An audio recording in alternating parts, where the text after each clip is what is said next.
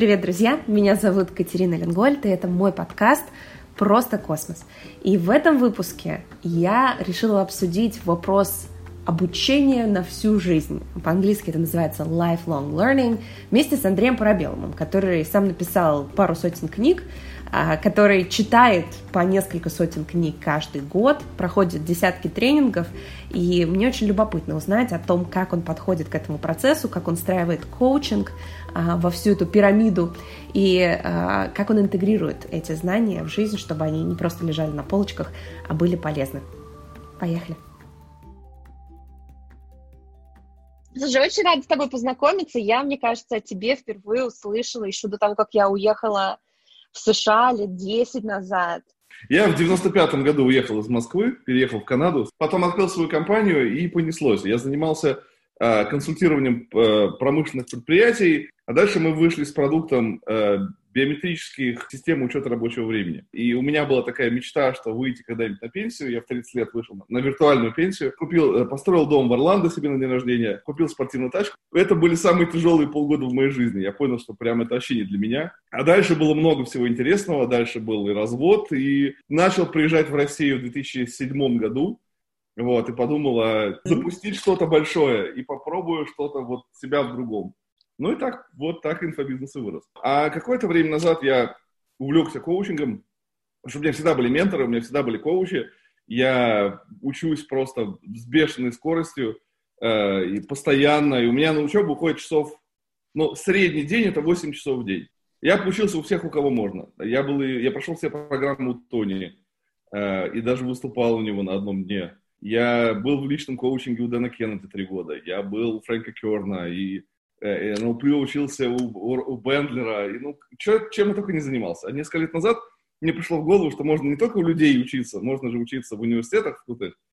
Я захотел попробовать поучиться во всех в большой, большой, великолепная семерка. И начал Стэнфорд как раз, э, Гарвард, MIT, э, Оксфорд, Кембридж.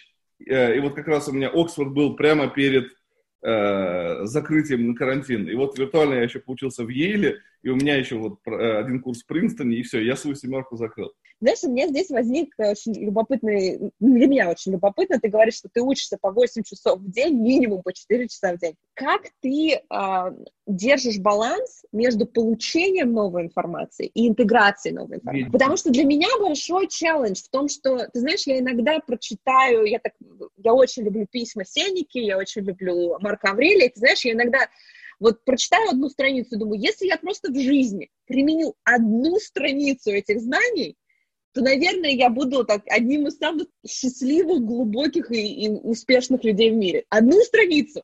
Много читать даже не надо. Как ты для себя вот этот баланс рисуешь? Конечно, он недостижим, но вот все-таки как, как ты его для себя находишь? У меня есть а, система. Система, угу. которая мне помогает, потому что я книгу читаю пять раз если она мне зашла. Вот. В первый раз у меня идет скорочтение. То есть первый раз книг... То есть даже это, наверное, чтением назвать нельзя. Это э, э, первые два раза это просто выборка. Ты приходишь в книжный магазин, э, подходишь к полке книг, которые тебе нравятся, и задача, под, тратя по две минуты на каждую книгу, понять, о, чем, о чем она, прочитать ее содержание, прочитать, ну и так, пролистать, посмотреть, она бьется, не бьется, нужно, не нужно, резонирует, не резонирует. И задача выбрать из книг из 40, то есть из одной полки, выбрать где-то пяток. 5-7, не больше. То есть первое это фильтрация идет. Дальше на, э, сверху на этот фильтр а, я, я потом сажусь с этими книгами и трачу где-то минут по 15 на каждую. И задача следующего прохода, это опять скорочтение. То есть там нет, то есть если в первом проходе задача есть понять твое, не твое, надо, не надо, резонирует, не резонирует. Во втором проходе нужно понять, что где лежит.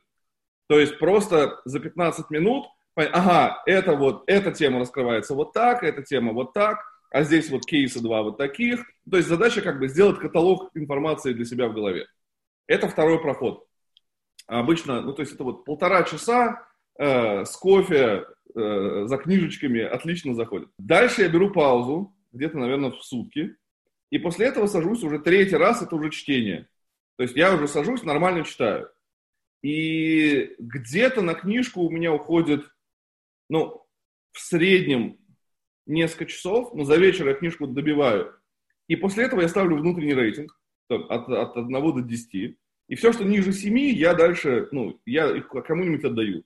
В четвертый раз я уже читаю, э, выписывая, что, что внедрить. То есть в третий раз что понять, четвертый раз что внедрить. Ты уже выпис... Э, работаешь с ручкой, здесь уже нет задачи торопиться, есть задача такое вдумчивое, полномерное внедрение. И пятый раз это обычно через какое-то время, э, что упустил, потому что всегда что-то упускаешь. Акценты по-другому ставишь, уже что-то по-другому видишь. А у тебя как разграничено по времени? То есть вот ты упомянул, что сначала ты листаешь, то есть первые два прочитывания это в один день, потом ты берешь перерывчик там на денек-другой, а вот между четвертым и пятым прочитыванием какой у тебя спейс? Внедрение, от внедрения зависит. То есть после внедрения перечитываем. То есть после того, как ты применил то, что ты прочитал? Да, да. Тогда пятый раз и ищешь, что еще пропустил. Ничего себе, слушай, ну это... И сколько ты книг прочитал за прошлый год? Ну, я стараюсь э, вести книгу в день. В прошлом году было чуть побольше. 400 с плюсом, да, в районе ближе, ближе к 500. Какие-то книги я годами читаю. И вытаскиваешь из нее, и вытаскиваешь, и вытаскиваешь, и вытаскиваешь, и вытаскиваешь. Слушай, очень здорово. Значит, значит какую часть из твоего образовательного процесса занимают книги, какую часть из этого курса и какую часть коучинг. То есть вот какие, я так понимаю, это такие три главных блока для тебя, Да, правильно? и они для разных задач, потому что задача книг — это кругозор, который понять, что возможно. Вот что возможно — это книги. Тренинги, я же, то есть если я живу по принципу книга в день, тренинг в неделю, а результаты — это уже наставник, это уже коуч, и там уже больше вопрос, что, что не делать, там вопрос фокуса. Там вопрос, бросаем все и делаем только это. Ну я же вот бросаем все и делаем, ну, мне, бросаем все и делаем только это. И вот за это в коучинг. Очень интересно. То есть э, фундамент. Смотрим, что вообще есть, что бывает, что, что в жизни. А для меня, кстати, вот помимо книг, это еще путешествие. То есть погружение в культуры для меня, ну, оно обычно сопряжено с книгами, потому что я сразу там я говорю, на меня, например, очень сильно повлиял а, итальянский ренессанс вот так в свое время. То есть вот я mm-hmm. приехала, погрузилась, и это повлияло и на бизнес, повлияло много на что, хотя вот кто бы мог подумать, да, что, что ж там в этих в полушариях Давида могло повлиять на спутниковый бизнес, однако, однако, вот, а, значит, вот в фундаменте у тебя лежат книги, потом, соответственно, тренинги для того, чтобы а, наверное, понимать не просто что, а как, да, scope, как это да, работает. Да, нужно понимать скоп, конечно.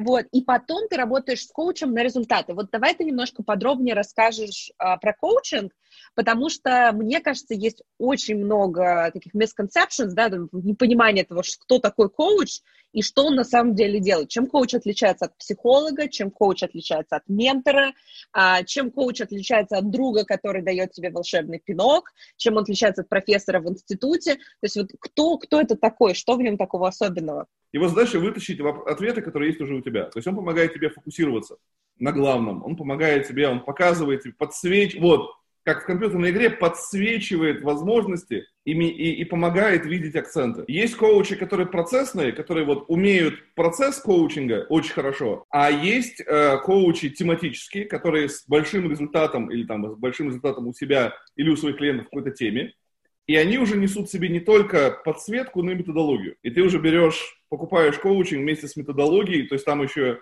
ну, они несколько ролей отыгрывают, в том числе и наставника, в том числе и ментора, в том числе и обучателя. Вот. Я раньше в коучинге искал мотивацию, был тот самый волшебный пинок. Я не мог понять, что не так. Я видел, что по обратной связи, что что-то с этим не так. Я не мог понять, что. Потом мне, мне рассказали про треугольник Карпмана, потому что люди, которым нужна внешняя мотивация, ничего в жизни не добиваются. А, и люди, которые подсаживаются, то есть люди, которые подсаживаются на внешние пинки, да, вот, я уже 40 раз ездила на Тони, каждый месяц, е... да, это вот, мне показали, как что бывает с такими людьми, я не хочу быть таким. Поэтому мотивация внутренняя, да, надо было перепрошивать себя на внутреннюю мотивацию, а для этого нужно было искать внутреннюю мотивацию, а это тоже задача.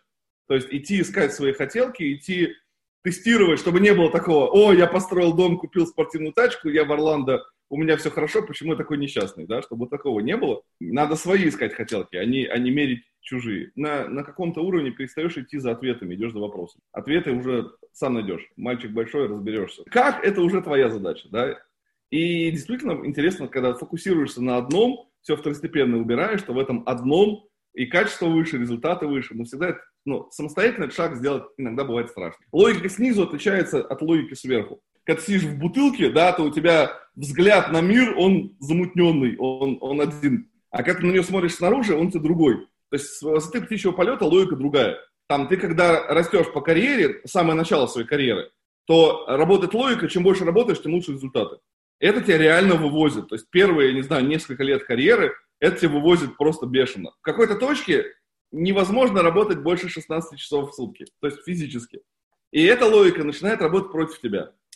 Потому что выгорание, потому что качели эмоциональные, потому что ну его нафиг, и, и, и, и, и у тебя начинает обратная реакция идти. Ты начинаешь, чем больше работаешь, тем хуже результаты. Твои предыдущие результаты связаны с твоим уровнем принятия решений, что ты не можешь принять другую логику принятия решений. Потом тебе показывают так, работать надо не по часам, а головой. Следующий уровень, ты это технически понимаешь, но не можешь реализовать. И, и следующий, наверное, уровень, это уже как раз вот в тренингах редко он проходит, он обычно с коучем проходит гораздо быстрее. А, это уровень, когда ты декомпозируешь вместе с коучем задачу на задание, и дальше ну, идешь, страшно идешь ее делать. Делаешь, получаешь новый результат, выйдешь в новые связи, ура, ты, ты идешь на новый уровень. И фишка в том, что ты когда растешь, каждое удвоение нужно пересобирать логику. Вот здесь, наверное, то же самое. Скажи, пожалуйста, то, коучинг ты для себя используешь больше все-таки в бизнесе и в профессиональной деятельности? Или Нет, лично для тоже. тебя коучинг я это что-то личное Я тоже? в прошлом году, прошлым летом, вписался на три месяца в коучинг. У меня запрос был очень интересный. Я к ней пошел сначала, пришел на, на первую бесплатную сессию, и она за, за, за час копнула туда, куда не копал ни один психолог еще со мной. И, а я работал с психологами и периодически работаю, потому что это надо делать я пошел к ней за эмоциональной устойчивостью. Что можно найти, что тебе не хватает, и научиться давать это себе самому. И тогда руль вдруг оказывается у тебя. То есть ты перестаешь искать в других людях источник каких-то эмоций, и, и все эмоции учишься, даешь себе сам. Я подумал, что звучит как очень большое обещание, но если это три месяца работы и столько денег, но, но, но результат стоил того. Маша, здорово. Но вот возвращаясь к вопросу, все-таки как ты выбираешь этого коуча, да? То есть вот ты говорил, что ты прошел бесплатную какую-то сессию, то есть это как, на уровне чуйки? Потому что я уверена, ну, что фиговых коучей много. Нужно подойти и попробовать, да, это как, наверное, во многих задачах нужно подойти и попробовать. В, каких-то случаях я, это, это проба пера, это тренинг. У нас, я помню, я когда в университете учился, у нас был преподаватель экономии, Э, который, экономики точнее, хотя мог бы назваться преподавателем экономии, потому что у него, он ходил в стоптанных штаблетах, у него был старый портфель, который ручка изоленты была замотана, да, и он говорил там, как большие компании зарабатывают большие деньги, но по его внешнему виду было, что он очень теоретик в этом плане. Одно дело понимать, у тебя понравилась мне фраза, что в мире много курящих врачей, поэтому понимание, что, что что-то делать неправильно и делание этого, да, это разные вещи совершенно все-таки хочется идти туда к человеку, который не просто понимает, а в теме. И который, и который со мной резонирует. Потому что я научился, это еще, кстати, был один поворотный сюжет у меня, э, я всегда нанимал людей по hard skills, то есть по своим навыкам, и дальше как-то их встраивал в компанию. И в длинную это никогда не срабатывало. Вообще. Не, абсолютно с тобой согласна по ценностям, потому что человека можно научить, э, можно его прокачать английский, можно его научить, я не знаю, э, JavaScript, а вот э, ценностную картинку людям перестроить, это такая задачка. Это, задачка это, это значит на несколько лет, да, и да. я не уверен, что я готов ее брать на себя. Да, абсолютно с тобой согласна. Слушай, ты упомянул такую вещь интересную. В чем разница между психологом и коучем? Потому что ты говоришь, что ты работаешь отдельно с психологом, потому что психолог тоже подсвечивает, психолог тоже задает вопросы. В чем для тебя ключевая разница? А, ключевая разница, что психолог и психотерапевт это больше про прошлое. То есть ты нашел какой-то у себя затык, который надо проработать, да, какую-то историю, которая у тебя фонит в настоящем, но она у тебя из прошлого. С этим нужно идти к психологу или к психотерапевту. Очень часто это травмы. Это надо прорабатывать, это, это к психологам. Коучи, они про будущее. То есть они больше про как дойти вот туда. Они хорошо работают в паре. То есть сначала идешь в коучинг, идешь в будущее, а потом в какой-то точке ты начинаешь жутко тормозить. Нерационально. И вот в этой точке нужно идти к психологу и искать почему, и это прорабатывать. Убирать и дальше опять идти в будущее. А в настоящее, благодаря кому мы э, пойдем? Благодаря природе, мне кажется, что просто вот любовь, природа, хорошее настроение, не знаю, собака, дети, родители. Ты знаешь, мне еще одна вещь очень э, срезонировала про внешнюю и внутреннюю мотивацию. Ты ее так вскользь упомянул, э, про пирамиду Карпмана. Можешь немножко подробнее об этом рассказать? У, у Тёмы Лебедева как-то спросили, э, где, как вы мотивируете людей? А он говорит, я никак не... Ну, то есть мы уже берем мотивированно. Не, нет задачи мотивировать. У одного моего ментора, Дэна Кеннеди, у него была фраза хорошая, что большинство людей ходят с пуповиной на перевес в поисках, кого воткнуться всю жизнь. И вот очень не хочется быть таким приемником. Что такое треугольник Карпмана? В английском это треугольник драмы, да, психодрамы, э, жертва, спасатель, агрессор. И фишка в том, что там роли всегда меняются. То есть, если ты играешь такого крутого спасателя, а это желание стать гуру, это тоже одна из этих эго фонит и так далее. Находится, всегда находится жертва, которую надо спасать. А когда она не спасается, а жертва не может спастись, у нее нет механизма, как быть победителем, у нее есть, она, она знает, как быть жертвой, то назначает спасателя агрессором. Это как человек, если берешь на работу, если он про своих бывших работодателей начинает грязь выливать, на этом интервью можно заканчивать. То есть понятно, что ты будешь в следующем списке. Э, здесь то же самое. Все это вот мы, отмотивируйте меня, я ищу волшебный пендель, а вот мне нужна мотивация, я не знаю, кто я, как вы нашли себя, это вот из этой же серии, да, я себя не терял, мне не надо, себя не надо искать, себя надо создавать. Это тяжелее, это вот, это с э, инфантильной точки зрения не бьется, потому что у всех из нас плюс-минус одинаковый старт. Да, у кого-то старт больше, у кого-то есть больше денег, у кого-то лучше связи, у кого-то лучше, я не знаю, soft skills, у кого-то лучше hard skills. Кто-то лучше головой работает, кто-то лучше выглядит. Но в целом все таланты, таланты работают в минус на человека, если, он, если у него нет дисциплины и трудолюбия. Слушай, мне прям на сто процентов откликается то, что ты говоришь. Ты знаешь, ты интересную вещь упомянул, да, вот про, э, про мотивацию, да, и про внешнюю мотивацию и людей, которые каждый месяц ездят на тоне. Вот э, как ты думаешь, в чем, собственно, этот феномен? Мне интересно твои впечатления и в каких случаях это полезно и в каких дозах, скажем Ну, смотри, я, во-первых, считаю, что у Тони есть потрясающие два мероприятия, на которые нужно съездить. Это UPW, это первое его мероприятие, Unleash the Power Within, где ты ходишь босыми ногами по углям, и это прям, это, оно реально крутое. Оно недорогое относительно, оно реально крутое. И второе, это Date with Destiny, где там прям глубокая проработка, погружение в себя и в свою суть. Оба очень крутые. То есть я считаю, что прям и одно, и другое очень красиво сделано, очень качественно, и надо это все проходить. Но, если мы говорим про внешнюю мотивацию, я считаю, что это нормально как, как ступенька. Ну, например, ты понимаешь, что у тебя внутренней мотивации на твои цели не хватает. И ты нашел условного Тони Робинса, к которому ты приезжаешь, и он тебе на месяц, два, три заряжает. Логично принять решение ездить туда раз в квартал. Просто заплатить, ну, то есть это дешевое решение, это как бы, это пластырь, это не решение в длинную, ни в коем разе, но это позволяет свою Теслу перезаряжать, да, доехать из точки А в точку Б. И как, как ступенька, это хорошо, чтобы понять, что вообще это возможно, что оказывается можно понедельник радоваться, что наконец-то понедельник, а, а, а не это thank God it's Friday. А, оказывается, что куча хочется с утра делать дел, что хочется там а, больше двигаться и так далее. Ну, то есть это прям, ну, в это надо погрузиться. Если это на внешнем пинке, ради бога, ну, нужно тогда просто себе отдавать в этом отчет. Рефлексия должна быть. Но если понимаешь, что вот какая-то штука дает тебе заряд энергии, ну, мне, например, дает путешествия такие штуки. Первая кругосветка очень сильно поменяла мое мнение о себе. Путешествия, они же как это, внешние путешествия по внутреннему миру, да, то есть ты меняешь эти, э, картинку, у тебя меняются нейронные связи, особенно если меняется язык, если меняется, вот мне в Японии очень это погружает, конечно, просто другая вселенная это же тоже как своего рода допинг. То есть ты понимаешь, что на меня экспериментальным путем сейчас работает вот такой допинг. Надо на эту, как бы, крыса пусть на эту клавишу нажимает.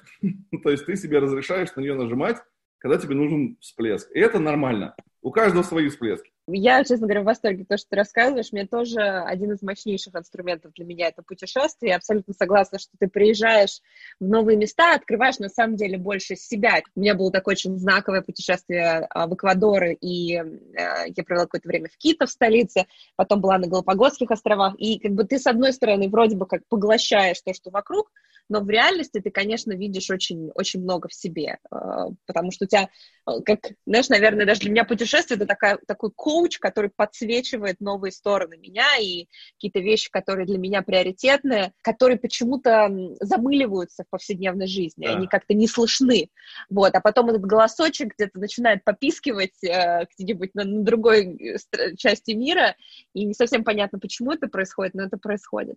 Но я Обычно с тобой тоже абсолютно... неделе этот голосочек начинает орать просто уже. Ты уже думаешь, ну блин, ну как это можно не видеть, да? Да, это абсолютно правда. И э, абсолютно с тобой согласна, что это временная мера, и что с ней нужно что-то делать. То есть, да, у тебя там, тебе нужен иногда пластырь. Вот я недавно обожгла руку, да, и очень больно было даже прикасаться, и все, я наклеила пластырь. Я понимаю, что если пластырь оставлю там надолго, то, я не знаю, через полгода у меня отвалится эта часть руки просто. То есть рано или поздно с этим что-то придется делать. Если первые часы я могу подержать там пластырь, то потом мне нужно будет все-таки какой-то крем от ожогов и дать возможность этому подышать и, в общем, как-то как бы face the reality, да? Касательно мотивации, у меня так, такие же ощущения, что ты должен перемешивать вот эти периоды восстановления мотивации за счет каких-то внешних источников с тем, чтобы пополнять эту, э, эту колбочку да, самостоятельно из внутренних резервов. Потому что, не знаю, как у тебя, но любые штуки мне рано или поздно перестают приносить кайф. То есть если я буду только путешествовать, вот, то есть, вот вообще... А есть же этот закон уменьшающихся возвратов, да, что Блин, вот да, да, раз да. оно уходит, если ты подряд нажимаешь, что у тебя каждый раз в два раза меньше кайфа. Мне кажется, есть еще одна призма, э, которая тоже подсвечивает людей, это переход от что я получу на то, что я дам, от, от потребителя к создателю. И чем больше ты в, в рамках создателя, тем чем больше ты создаешь, тем больше ты получаешь. Как говорят же эти мудрые люди, что э, кайф подарка в том, в том, что ты его даришь, а не в том, когда дарит тебе. Одно из правил, которое меня в свое время буддизм научил, что не буди спящего, накорми проснувшегося, что не надо людей... У меня раньше болит, знаешь, вот у меня была точка спасателя как раз, приехал из Канады, весь такой вот продвинутый, просветленный, надо всем помогать, и надо все делать, и надо тренинги, вебинары, тогда еще вебинаров не было, мы запустили первый вебинар-сервис в России, и бесплатно его вели много лет.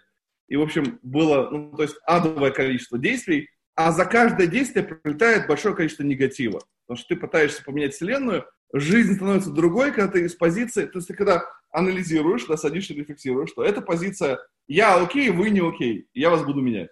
Естественно, она вызывает негатив. И чем больше у тебя это болит, чем больше ты в это влезаешь, то как же вы не видите, это же, ну, это же, блин, надо же вот так.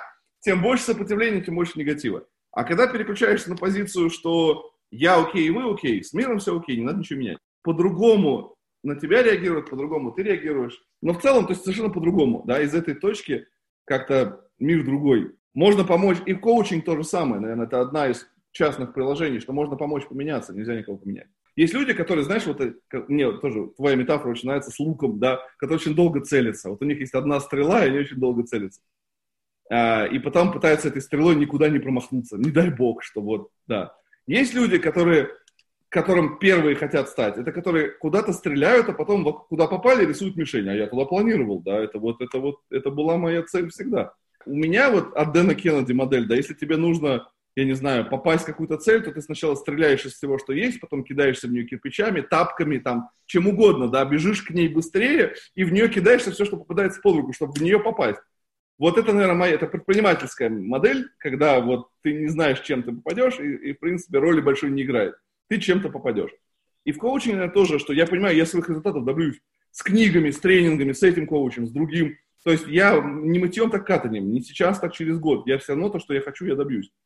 Но просто с коучем это быстрее. Самый большой инсайт прошлого года, если бы я мог отмотать время назад и эту мысль где-нибудь себе вбить, я бы был сегодня в другом месте, наверное. Это не, э, не как, а кто. Когда возникает вопрос, не искать, как его сделать, да, искать кто. И вот, наверное, это доверять профессионалам, платить и искать не как это сделать, да, нет задачи потратить год э, или там 6 месяцев, чтобы изучать лендинги, нет задачи потратить еще год, чтобы делать дизайн хороший, а потом еще год, чтобы делать видеонарезку, а потом, ну, то есть вот это все не как, а кто. И когда ты понимаешь, любая задача это не как, а кто, становится все сильно проще. Слушай, ты знаешь, я думаю, на этой ноте это просто очень глубокий инсайт. Я его сейчас тебе прям написала, поставила рядом два восклицательных знака. Спасибо тебе большое, Андрей. Э, Спасибо я, я в восторге, честно тебе могу сказать. Э, для меня много инсайтов, начиная от пирамиды ускорения себя и lifelong learning, в основе которой лежат книги, которые расширяют кругозор, на, наверху тренинги, которые помогают тебе понять, как это делается, и ускорители в виде коучинга, которые позволяют смотреть вперед, как у тебя есть система поддержки в виде внешней мотивации, которую ты можешь получить там, через путешествия, через какие-то мероприятия, так и внутренних источников мотивации, которые, собственно говоря, держат всю эту конструкцию. А, мне очень понравилось, как ты говорил про а, роль психологов и их сравнение с коучами. Смотрим назад фиксим травмы, смотрим вперед, видим возможности. Мне кажется, это очень-очень круто. Важность понимания того, что все, все то, что многие видят себе вот в этой вот истории с мотивацией, это пластырь, и у него есть некий такой ограниченный период действия, после которого вам нужно будет поделать что-то свое. Спасибо тебе огромное про твой подход э, к чтению вот эти вот пять этапов, я тоже так попробую в ближайшие там десяток книжек э, так с ними поиграть. Очень любопытно. Все, спасибо тебе, Андрей, большое. Хорошего тебе вечера. Пока-пока.